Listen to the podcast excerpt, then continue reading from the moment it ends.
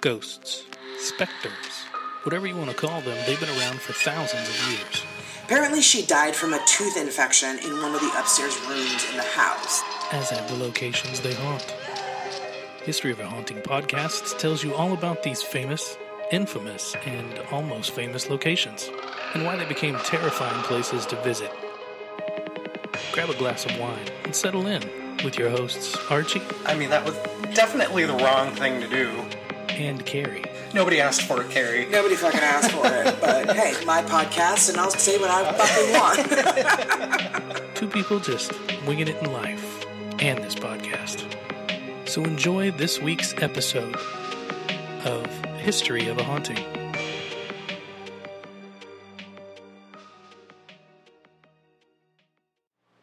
Hi, guys, and welcome to History of a Haunting. We are your hosts. I am Carrie. And I'm Archie. You know us. You know us. We the hosts never change. Today we are going to be going to San Diego and the infamous Whaley House. Uh, this place is really cool, and it was a place that Archie and I were hoping to um, have visited prior to recording this episode, but then I, as a genius, decided I wanted to move at the last minute. Uh, so we had to cancel our trip to San Diego, and we moved me instead, which was just so much not fun. So much not fun. Mhm. yeah, yeah. So we are still planning on going to San Diego um, and touring the Whaley House just later on in life and after this episode. Um, so San Diego, Arch, I know that you know San Diego. i i we, my family and I have a really strong affinity for San Diego because my mom actually grew up there. She lived there from I think she was six months old, a year old, until she was thirteen. Oh, wow. Yeah, when my grandparents moved here to Phoenix. So she long history with San Diego and my uncles my uncle lived there with his family for most of my life. Um, so I still have cousins that, that are there. So San Diego is a great town and one that um, we have a long history with and, and my family and I love very much. So I um, I'm particularly excited to do this episode for that for that reason. And ironically, all the time because Coy and I used to live in San Diego. Right, right. And for all the times that I've been there to visit my over my whole life, I have never been to the Whaley House. Of course. of course, I mean, I've heard of it, but I've never, I've never ever been. Uh, so yeah, that's. Um, have you heard of it? I had not heard of it. You hadn't even heard of it. Mm-mm. I'm not surprised. I actually think that's a bingo square. Oh. He's looking at me like, of course it is. Fuck you. anyway, so yeah, guys, let's get into it. Let's uh, let's talk about the Whaley House. Archie's got some really great history for you, and I've got some wild hauntings. So Archie, I'm going to sit back and let you tell me about the history of the Whaley House. Right. Well, according to OldTownSanDiegoGuide.com, Thomas Whaley came to California during the gold rush. He left New York City, the place of his birth, on January 1st, 1849, on the ship Sutton and arrived 204 days later in Jeez. San Francisco. It's So he sailed around from New York down. down past the Horn, uh, South America, Oh, God, wow, that, okay. around, yeah. He went the long way, Probably would have been faster to just ride it horseback. maybe. He set up a store with business partner George Wardle where he sold his hardware and woodwork. That's a funny name. Sorry. I'm sorry. Oh, Wardle. See, it's funny. it's funny to say and, he, and hear. But he, uh, he sold woodwork from his family's New York business, Whaley and Pye. They offered mining equipment and utensils on consignment. This young entrepreneur, born on October 4th, 1823, came from a Scots Irish family which immigrated to Plymouth, Massachusetts in 1722. Whaley's business acumen, acquired in part from his education at the Washington Institute, proved beneficial in San Francisco. He was so successful that he was able to establish his own store on Montgomery Street, erect a two story residence near the bay, and rent out Wardle's edifice. After an arson set fire destroyed his buildings in May 1851, he relocated to Old Town San Diego upon the advice of Lewis Franklin, a fellow merchant. Whaley set up various businesses and amassed enough money to return to New York to marry his sweetheart, Anna Eloise Delaunay, on May 14, 1853. Upon the couple's return to San Diego, Whaley entered various general store business partnerships, most of which lasted less than a year. Oh. He purchased a lot at the corner of San Diego Avenue and Harney Street in September 1855, and in May of the following year. Well, that was distracting. Sorry. In May of the following year, he built a single story granary with bricks manufactured in his own brickyard nearby. I think I could move that thing away from you. You're very quiet, so I'm turning up your gain. I'm sorry. Sorry, by, by extension, I need to turn down mine. sorry. Sorry, guys. Sorry. We'll get it. So he built a single story granary with bricks manufactured in his own brickyard nearby. In September 1856, Whaley commenced construction of an adjacent two story Greek Revival brick building which he had designed. Upon completion in 1857, the building was acclaimed as the finest new brick block in Southern California by the San Diego Herald and cost $10,000, an impressive sum in the 1850s. Oh. Previously, the land held a gallows and was famously known for the hanging of Yankee Jim Robinson, found guilty of grand larceny in 1852. Did you ever find what he stole?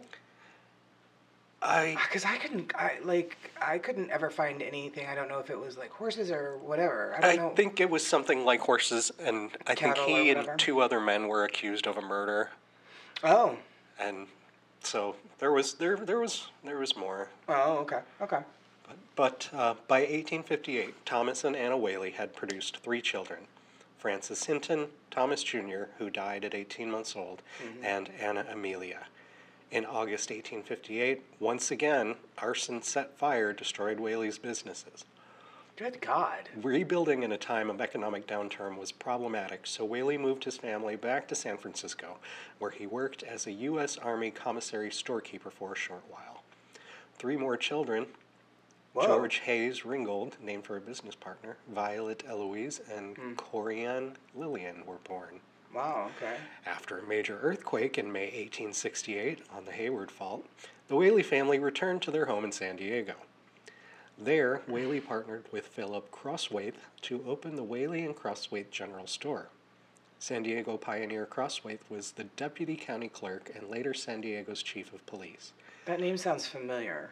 It's Crosthwaite is probably a very recognized name in the city. Well, it sounds familiar in this story. Hmm. Well, let's see how this goes. Okay. In 1868, Thomas rented the upstairs southwestern portion of the house to a Mr. Thomas Tanner, who transformed the living quarters into San Diego's first commercial theater.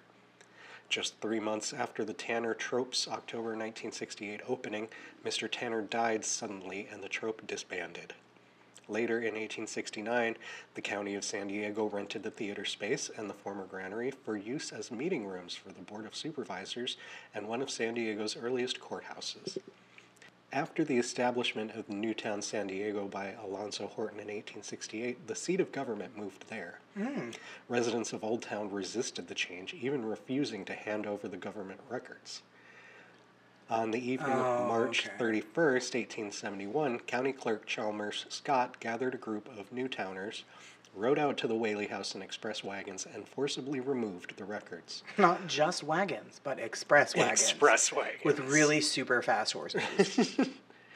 Although Whaley wrote a series of letters to the Board of Supervisors noting that their lease had not expired and demanded rent and repairs to the building, his demands were ultimately ignored. Uh, sounds about right. Right? On January 5th, 1882, sisters Violet and Anna Amelia had a double wedding. Anna Amelia marrying her first cousin, John T. Whaley, and Violet wedding. Romantic. Romantic. She doesn't even have to change the name. That's so terrible. Violet wedded George T. Bertolacci. Violet's mended. words are hard. Violet's We don't mar- even have wine today. I know. Violet's marriage ended sadly. Violet's mended. Wow. Yeah. It wasn't as bad as braided midget, but it's pretty good. Um, she divorced Bertolacci in 1883. After being monitored for but succumbing to depression, she took her own life on August 18, 1885. Later that year, the family moved to Newtown, where Thomas built a lovely single frame house for them at 933 State Street. Hoping to capitalize on the San Diego boom, he opened a real estate office at 5th and G in the First National Bank building with various partners, including Ephraim Morse. He retired in 1888 after a long career of entrepreneurial endeavors and passed Yeah. away at the State Street home on December 14, 1890, at the age of 67. Oh, he, oh, that's very young. I mean, not for that time, but that's still very young to have accomplished all that he did. Oh, a very, very large amount of things. Um, the Whaley home in Old Town was rented out for many years and eventually fell into disrepair until late 1909 when Whaley's oldest son Francis returned to the old brick house and undertook the restoration of the building.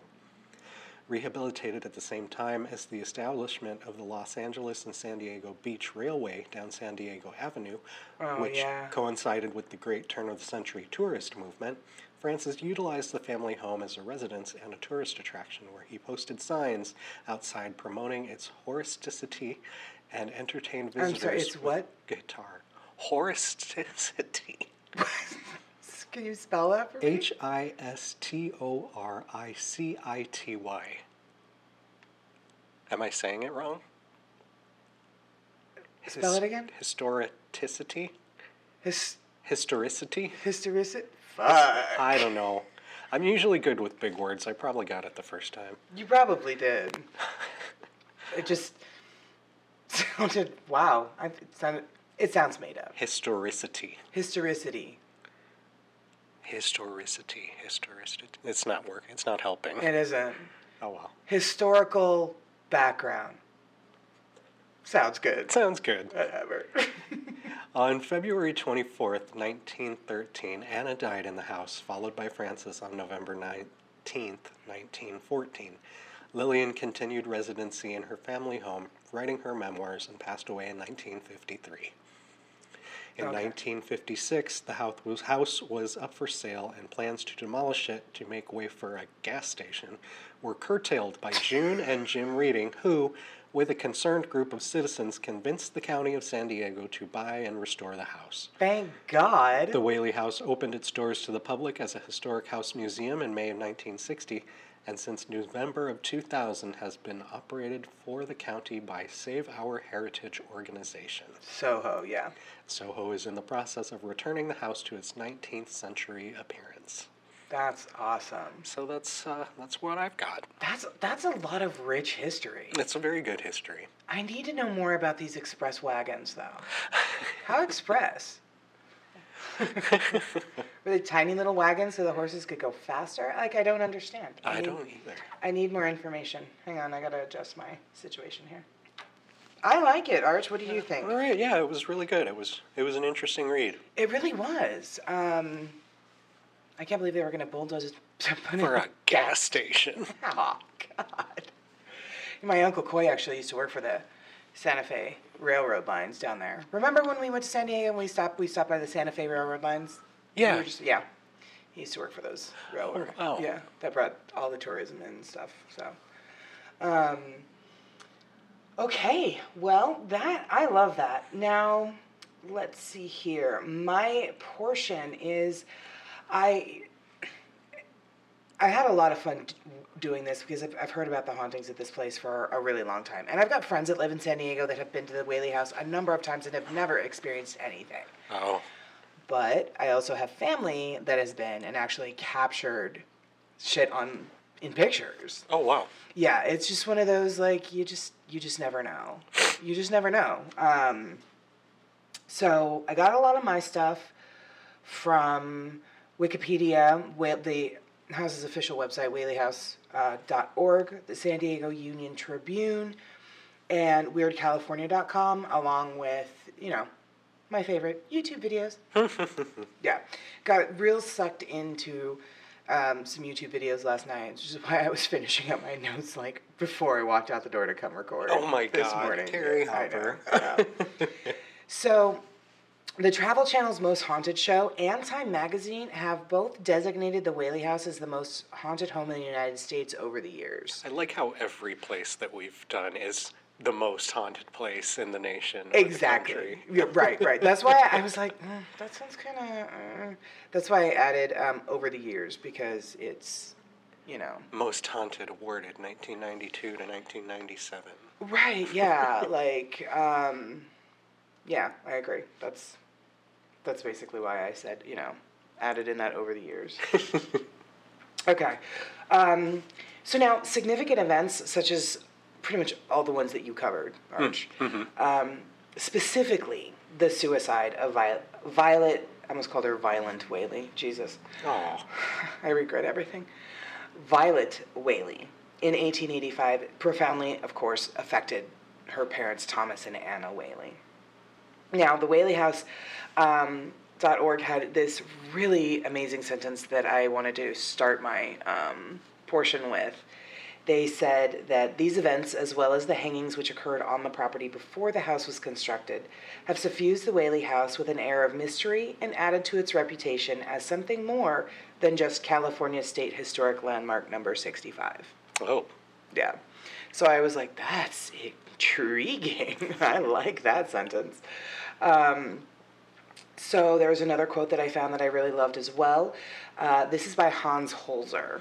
And I'm going to ex- talk a little bit about him in just a second. But he said there are some human beings, and he, let me start over. He also investigated the Whaley House. And after he did, this is what he said. I should have started with that. oh, Ah. He said there are some human beings who are dimly aware of their own deaths, yet have chosen to stay on in what used to be their homes, to be close to surroundings they once held dear. I think that makes a lot of sense. And I think a lot of the stories that we talk about, specifically, you know, the Stanley Hotel and F.O. Stanley is still there because he, he loved that place and so did his wife. And uh, it makes a lot of sense. Um, so I thought that was a really good quote as well with regard to the Whaley House. Now, let's talk a little bit about Hans Holzer. Um, he was an Austrian American author and parapsychologist. He did write over 120 books on the supernatural and occult type um, subjects. Uh, he for the popular market he also wrote several plays and musicals and films and documentaries and he hosted a television show all geared toward the paranormal and the occult now he uh, in 1965 he visited san diego to uh, investigate the stories of eerie and unexplainable sights and sounds in the old town old town's historic whaley house um, he, as a result of his investigations, he dubbed the two story brick home turned museum as the most haunted house in America.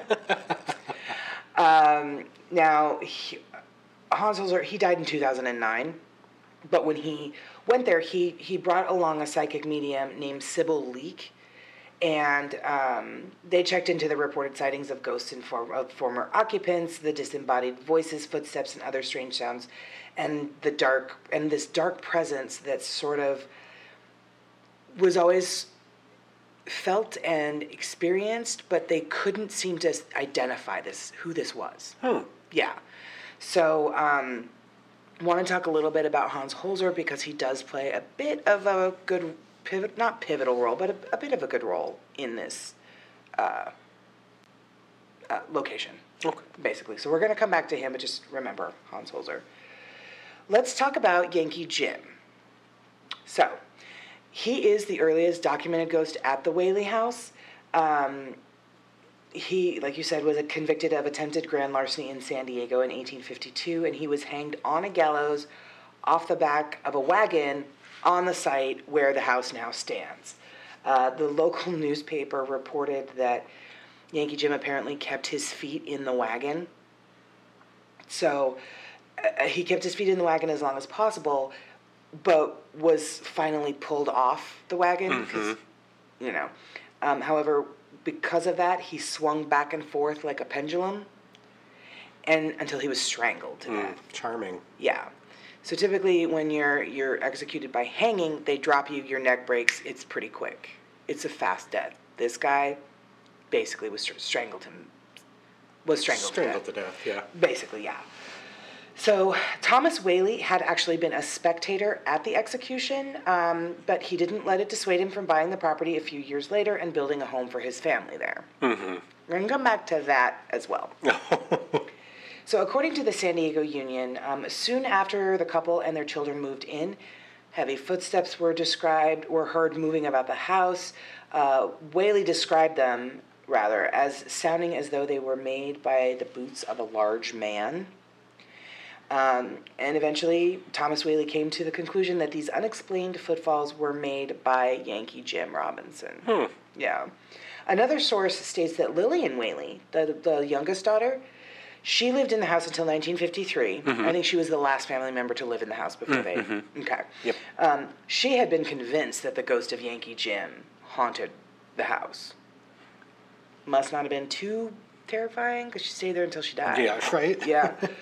Um, now, a visitor to the museum in 1962 mentioned that the ghost had driven her family from their visit there more than 60 years earlier. Apparently, her family knew them and, and went to visit it. Um, Oh.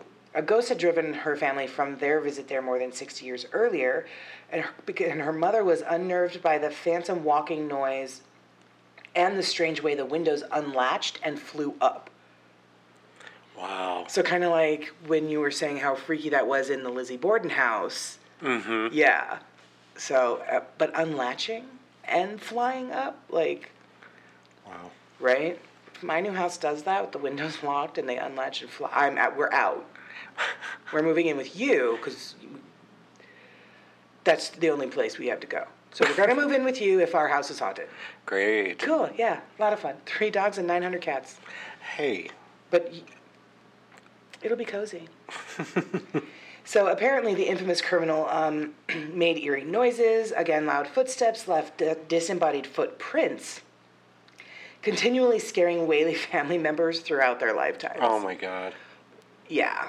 Um, on the one hand, you're you're kind of like uh, he had a bad death, Mm. but on the other, he did it to himself. Yeah. kind of a thing. But I don't know. Um, now there is an archway between the music room and the parlor that is supposed to have been the location of where the gallows were at. Some people have reported feeling a constriction in their throat when standing in this archway. Oh. Mhm. Yeah, Interesting. right. So let's talk um, about Thomas and Anna Whaley. They are often seen in the home as well. Um, the woman that you had mentioned, June Redding, Reading, Redding, she was the one that prevented it from becoming a, ga- a gas station. Yes. Um, she was a former curator of the museum, and she said that at one time um, they had a little girl who was about five or six years old who waved to a man that she said was standing in the parlor. Uh, nobody else could see this man, um, but she said that often children's sensitivity is greater than an, than an adult's. However, many adults have also reported seeing Mr. Whaley. He is generally seen on the upper on the second floor landing. Um, one has described him as clad in a frock coat and pantaloons, Pantaloons. which well, I don't know what a frock coat is, but pantaloons aren't those something that like women wear under their dress dresses? Those are bloomers? Are those bloomers? I think Or so. pantal- I don't know. anyway, so he's cruising around his. I mean, it's his house. He can wear whatever the fuck he wants. Exactly. Exactly. So he wants to walk around in women's underwear. Hey, we're not judging. So he's been described as walking around in a frock coat and pantaloons, uh, with the face uh, was the, this woman saw that his face was turned slightly away from her, so she really couldn't make out any facial features, and then suddenly the the apparition faded away. Oh. Uh, like I said, his ghost is often seen, particularly on the upper landing. Many have seen Thomas dressed in his frock, coat, and top hat at the top of the stairs. Um, there was a, a person that said, I saw a full apparition of a man I believe was Thomas Whaley, though he was in his 20s, so young. Huh. Yeah. When did he buy? When did he, or did it say how old he was when he left for Uh, 1849 is when he left. Okay. So he had to have been young. I mean, he. I don't know. I suppose maybe he was in his twenties when he owned the, built the property. Um, But this is a younger version of Thomas Whaley that this person saw, again standing on the st- upstairs landing as they walked up the stairs one morning. He, the person says he looked at me as if he was curious as to who I was and why I was in his house, and then he disappeared. Um, he was all shades of gray. There was no color to him, which is interesting. Um, I've seen a few other fleeting figures that are gray also, but none as distinct as Mr. Whaley. Yeah.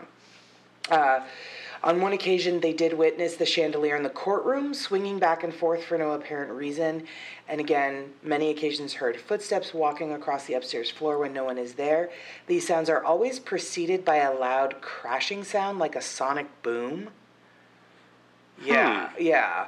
Um, and he says he once heard a man clear his throat loudly as if to let him know that he wasn't alone in the museum. Nice. Mm-hmm.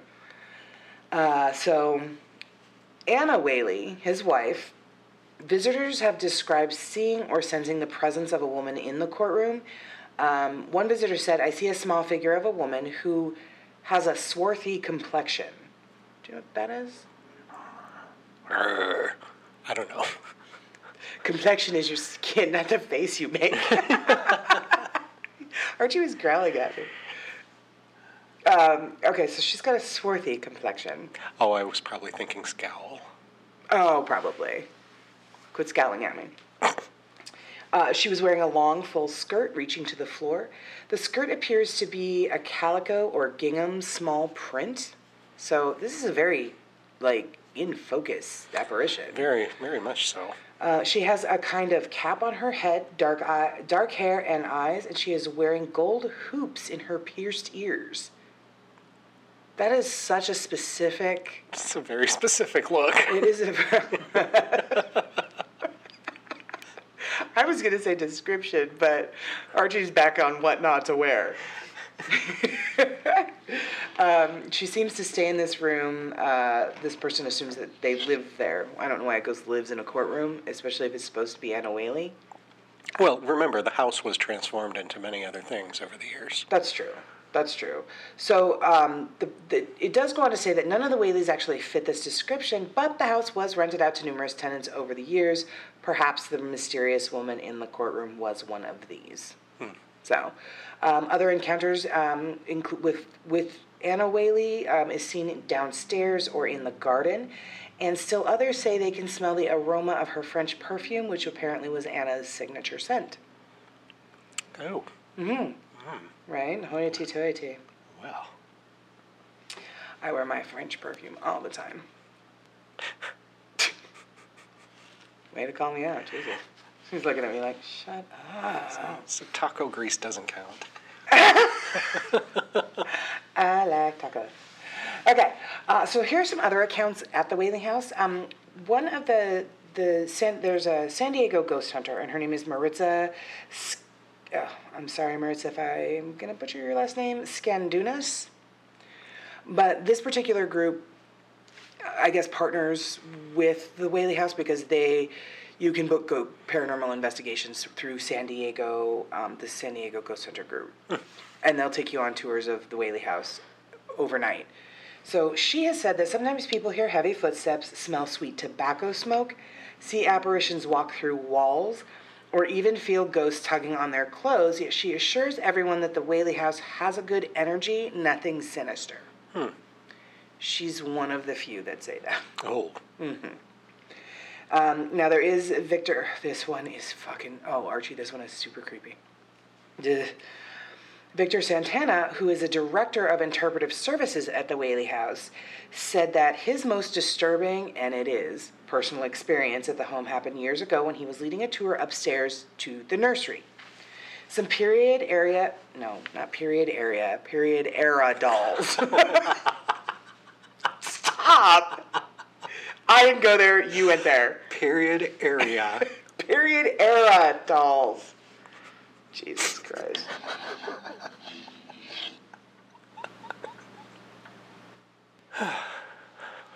Some dolls of the era not original to the house, uh, were on display, and as he gave the tour, one of the dolls began opening and closing her eyes. Oh no. Mm hmm. Even creepier, he said when he went back later to examine the doll, she actually had painted on eyes. Whoa.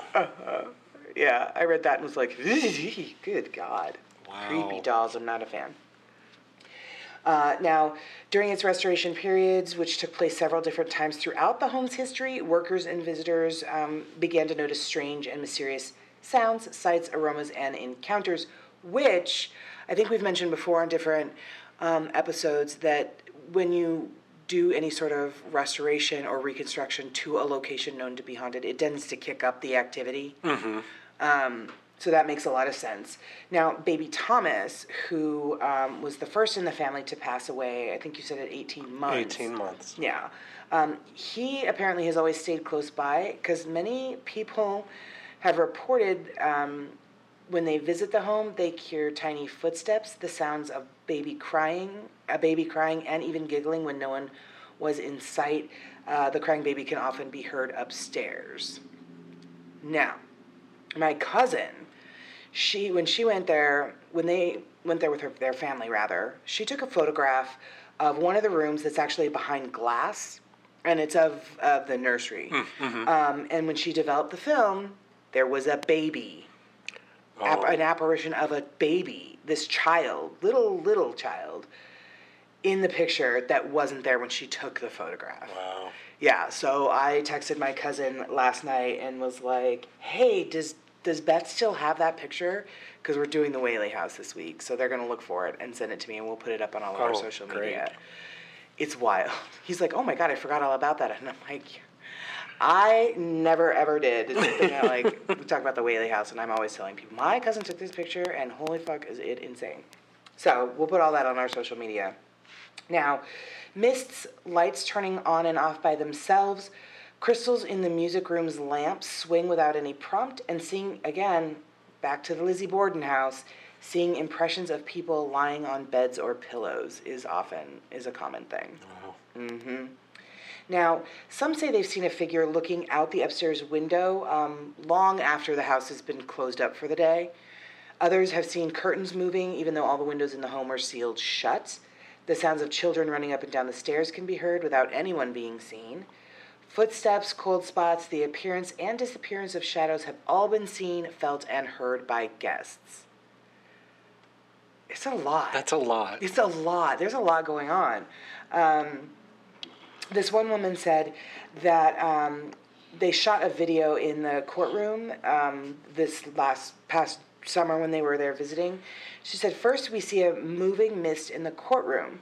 And when, upon reviewing the video, I went frame by frame, and I kid you not, at least four faces were in the mist. Oh, wow. She said she couldn't sleep the last few nights after she watched that, which I don't know as I would be able to either. Um, now, in July one year, a visitor reported feeling nothing unusual until she arrived in an upstairs bedroom.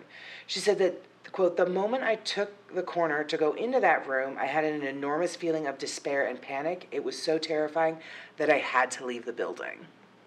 Wow. Yeah. That's pretty violent That, yeah. reaction. to have such a, a strong reaction. I, I completely agree. Um, let's see here. Where am I at? Okay. Um, still, another uh, visitor reported I caught the face of a woman wearing a veil or a scarf over her head. Her vision of this person was in the bedroom of Violet Whaley. Uh, now, they do have a, a, a they have a house historian. Good God. His name is Dean Glass.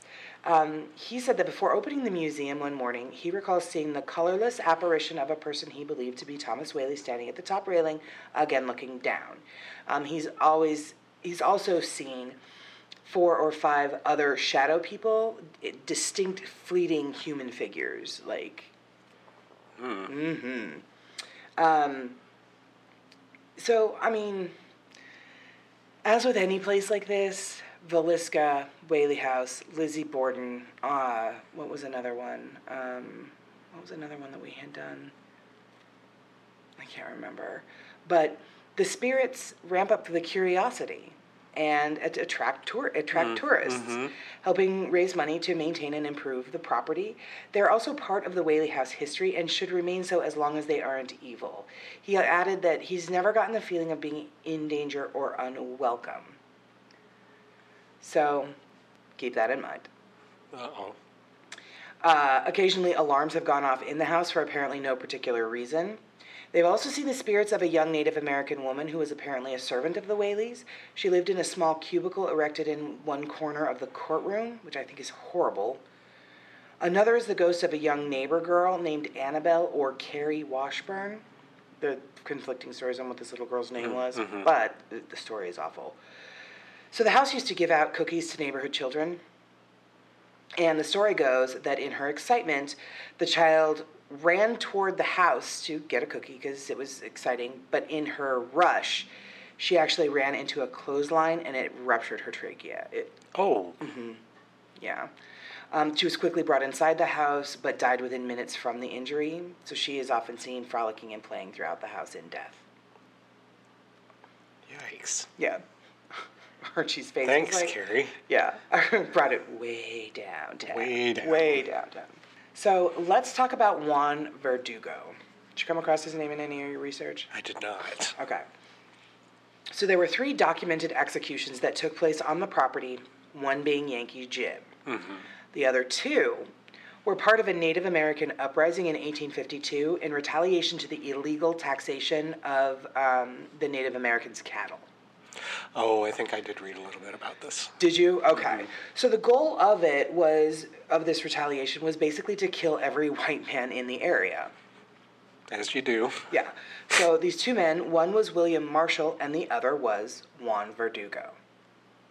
So they were both tried, convicted, and executed on the property. It took them 45 minutes to die. They weren't hooded, their necks didn't break, just a really brutal death for both of them. Uh, Thomas Whaley accompanied these men to their hangings, and he was actually a part of, he was a witness to uh, Yankee Jim's. And um, this is what I said, remember that. Because he was involved in the execution of William Marshall and Juan Verdugo's leader, Antonio Garra. He was involved in that particular individual's execution. This man was actually executed at his gravesite in El Campo Santo Cemetery, which isn't far from the home, by firing squad. And Thomas Whaley was a part of that firing squad. Oh, wow. Mm-hmm. So all three men, Yankee Jim, William Marshall, and Juan Verdugo, are buried in El Campo Santo Cemetery by Antonio Garra. Wow. Yeah. So I'm kind of bobbing and weaving through this story, but it, it it'll it'll all come full circle. You'll all, you'll understand all of it. So remember Juan Verdugo. But right now we're going to go back to Hans Holzer and the show The Holzer Files. So there is a veteran paranormal investigator named Dave Schrader. Um, he does work with a psychic medium named Cindy Kaza, and then his on his crew, his um, recording equipment technician Shane Pittman. They have all partnered together with Hans Holzer's daughter to create this new paranormal reality show called The Holzer Files. And they basically go back through all of the investigations that Han Holzer, Hans Holzer had done and go back to the ones that kind of stumped him the most that he couldn't figure out before he died. And the Whaley House is one of them. Oh. Yeah.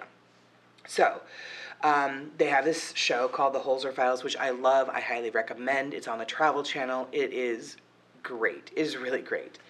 So, apparently, there was a powerful and dark presence that Holzer sensed in the home, but he never unmasked it. He never identified it.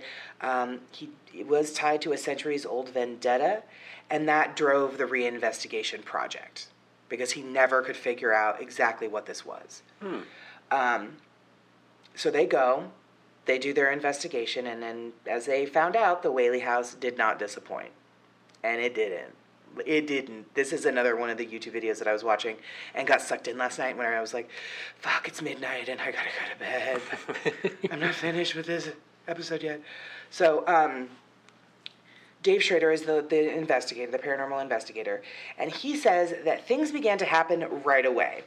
Um, so Cindy Kaza, who is the psychic medium, after she had envisioned a pool of blood and felt other sensations, um, she actually knew nothing about the house in advance. They tend to do that with her. They tend to just take her to a place and be like, "Tell me what you see or what you feel or what you whatever."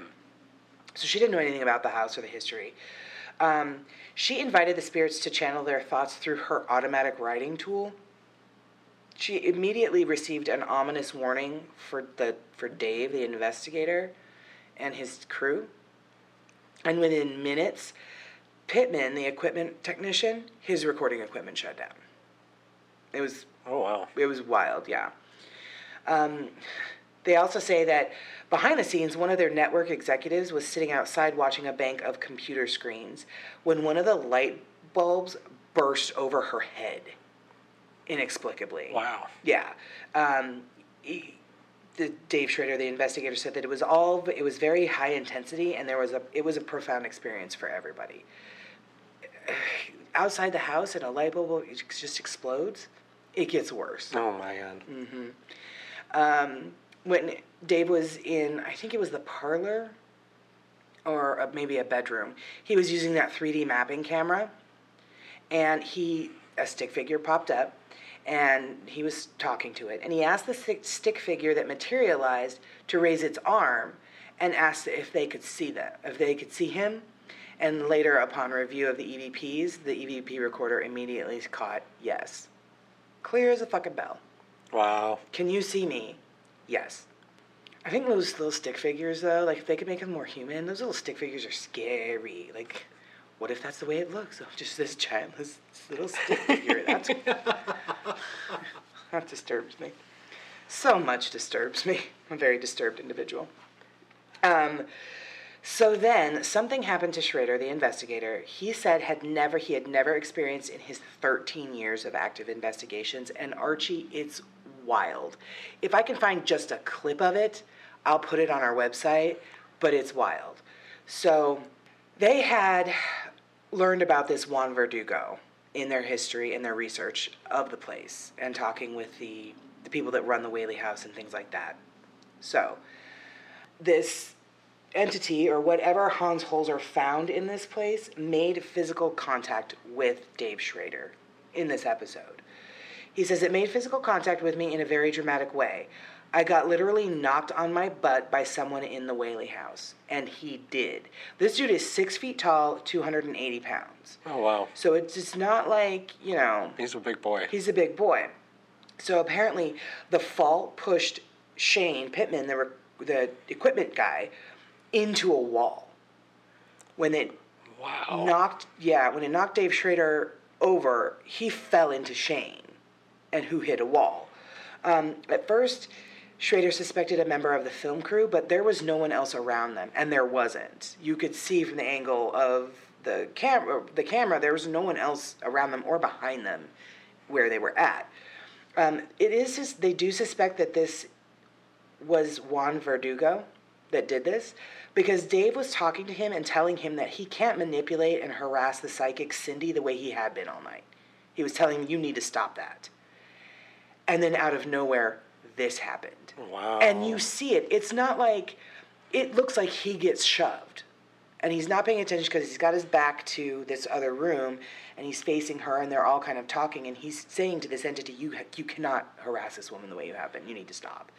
And you can see him get shoved and almost lifted off the ground, shoved Wow. into Shane, who then goes into the wall. It was so alarming and startling for him. He actually had to walk off camera and go outside to just kind of. It was so terrifying. Wow. It was wild, yeah. Um, he does say that he is a skeptical believer and can break things down logically, however, it really rattled him. Um, upon examining recordings on their electronic equipment, they detected numerous sounds, footsteps, disembodied voices, and high energy levels, along with creepy laughs. There was a creepy laugh that was caught when he was like, You cannot do this. And they just, this maniacal, weird laugh they caught. Mm hmm. So, so much for, you know, everybody saying, no, everything is wonderful and nice and good here. And may, you know what, maybe it would have been had he not told this, what is believed to be Juan Verdugo, you can't treat her that way. Maybe it would have been. Mm, maybe. Like I don't know. Doesn't sound like everything's nice and fun in that joint, but Mm. so they did say that they uncovered um, that they had uncovered another name with unique history tied to the Whaleys as well. Uh, and this was Juan Verdugo, and they said it in the beginning of the episode that Cindy, the psychic, had unleashed some knowledge, and they were able to track it spot on. And the Whaley House people revealed information that they had never known, that Hans Holzer had never known, and the general public at large had never known, because they had just come into possession of it themselves after Hans Holzer died. Oh. Yeah. Um, there were handwritten letters by the Whaleys to friends and family talking about the ghosts in their home. And I guess at the time nobody knew that, that the Whaleys were experiencing ghostly activity as well. So, Wow. yeah, the paranormal team uh, made no attempt to rid the house of its suspected spirits, but should they receive a request from Save Our Heritage organization, uh, which runs the museum and its tours, they of course said we will come back and help clear whatever is here. Doesn't sound like Soho is at a point where they feel like they need to do that or even want to, because like I said earlier, It's bringing the money. it's bringing the money. So that is what I have for the Whaley House. Let's, um, I do have some fun facts though. I love fun facts. It's my favorite part of my portion. um, the Whaley, Sorry, that was my tummy. that was Archie's stomach performing Passing, its. passing that burrito. Oh, great. I was just going to say, you know, mimicking a dying whale, but let's get gross with it. Um, so, uh, the Whaley experiences, these letters surfaced approximately six years ago by the family and were given to the owners, which is San Diego County, of the house, owners of the house, San Diego County. Anna Whaley wrote in a letter stating, I think the inside is worse than the outside. I think this house is doomed and possessed of spirits. This letter was written before the death of her daughter, Violet. So, oh wow. almost from the jump, they were experiencing some shit. Well, and even Thomas had said that, you know, he thought it was Yankee Jim that he had seen. In 19, this is what I think is the coolest. In 1964, Mrs. Whaley's floating, drifting spirit appeared to television personality Regis Philbin. I read this one. Did you read it? Yeah, I did. Um, he says, all of a sudden I noticed something on the wall. There was something filmy white. It looked like an apparition of some kind. I got so excited I couldn't restrain myself. I flipped on the flashlight, and nothing was there but a portrait of Anna Whaley, the long dead mistress of the house. There, people can say what they want, but there was definitely something there. So I thought that was cool. Yeah. I also didn't know that Regis Philbin was kind of a fixture in um, San Diego in the '60s. I, my mom remembers him being on. I think it, she said local local TV news um, when she was growing up in San Diego. I had no idea about that. So, thanks, mommy, for the information, so that I'm not as ignorant. But then I'm going to get on my podcast and tell everyone how fucking ignorant, ignorant I actually am. and then. Um, a tour guide has said this that while October and Halloween is a fun time of year to tour the Whaley House because they dress the museum up in traditional Victorian mourning, complete with a casket in the parlor. Our focus is more on the ghostly legends of the house. The hauntings seem to happen throughout the year, both morning and night. Sometimes these events occur when one is alone, and other times whole groups have witnessed strange goings on. Wow. Yeah, so not making me not want to go there, you know what I mean? Any less. Like I now I absolutely have to. So um, pack your bags, we're going next weekend. um, so speaking about that, getting there. They have summer and non-summer hours. The Whaley House is um, the non-summer hours of the Whaley House is the day after Labor Day through the day before Memorial Day. So September to end of May. Uh, they are open Monday and Tuesday from 10 to 4:30. They are closed on Wednesdays, and then they are open Thursday through Saturday, 10 a.m. to 9:30 p.m. Sundays 10 a.m. to 8:30 p.m. Uh, admission is $10 for adults, $8 for seniors 55 and over, active duty, military, and children ages 6 to 12 are a price as well. And I guess I cut that off my cutting and pasting. uh, it's free for children 5 and under, though. Hey. Hey. Um, I would imagine active duty, military, and children are probably somewhere around eight, six to eight dollars. Seniors are eight. Yeah. Um, they do have evening admissions. Uh, children five and under are and under are not recommended to go on these tours. Uh, they are thirteen dollars per person. Their summer hours are basically open daily, ten a.m. 9, 10 a.m. to nine thirty during the summer, Memorial Day through Labor Day. You can, and I want to do this. You can have private after hours tours of the Whaley House after ten o'clock at night. Two person minimum, $75 per person for one hour, $50 per person each additional hour, and the tour is limited to three hours total. You do need to make your reservations at least two weeks in advance. Uh, your tickets must be paid for at the time the reservation is made. And um, private tours, this is a bummer. They're not offered the last week of October, which I'm, makes sense, but also kind of a bummer. Uh, yeah, so that is what I have on the infamous Whaley House in San Diego, California. I loved it. I was like, I don't, you know, I haven't heard a lot about it. I'm not sure how much I can get out of this. Uh, it turned out to be eight pages. Wow, that's pretty good. Yeah, uh, really cool, really cool place. I'm, um, I'm as with everything, I'm super excited to fucking go. Let's do it. Thank you so much for tuning in and listening to all of my Hopper family history that nobody gave a shit about, but me and my mommy.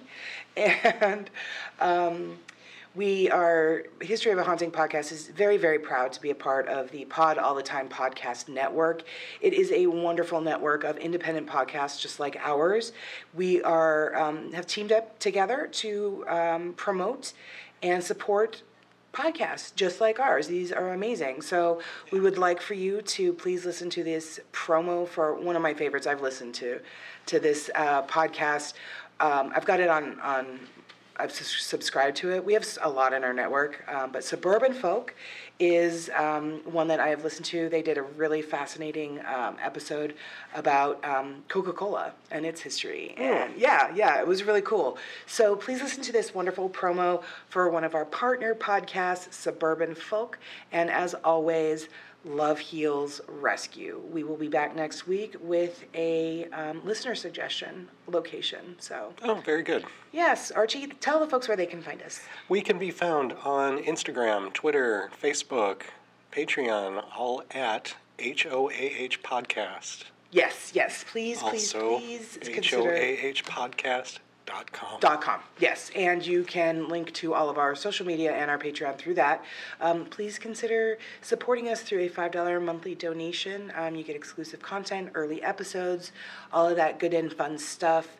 And yeah, I think I think that's gonna do it for us. All right, great. This is a good one. I like it. Yeah, me too. All right, guys, we will see you next week. Thank you so much. We love you. Thank you. Bye bye bye. Bye. Health, travel, finance, parenting, and home improvement. This is the Suburban Folk Podcast. $250 a month into my child's 529 from the month that they start kindergarten i should be able to pay for 80% of my child's college Because I don't trust that most people will eat their vegetables. So usually our kind of standard is three servings of vegetables per meal. you take something like a, a two by six and you cut it with a circular saw. That's like a superpower. Those middle school years are not as fun, but at that age, they're still willing to talk to you.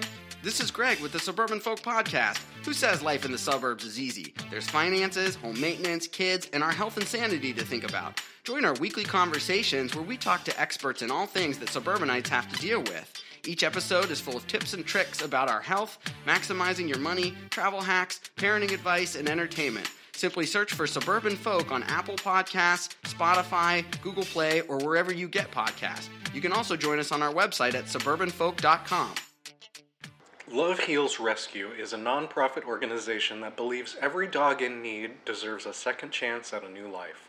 Love Heals wants to partner with the community to help as many dogs as possible find loving homes, while also helping dogs in need in the area, such as providing a last litter program where the mother dog is fixed and returned or adopted, and all of the puppies are fixed, examined by a vet, microchipped, and adopted out to help with the overpopulation of dogs in the area.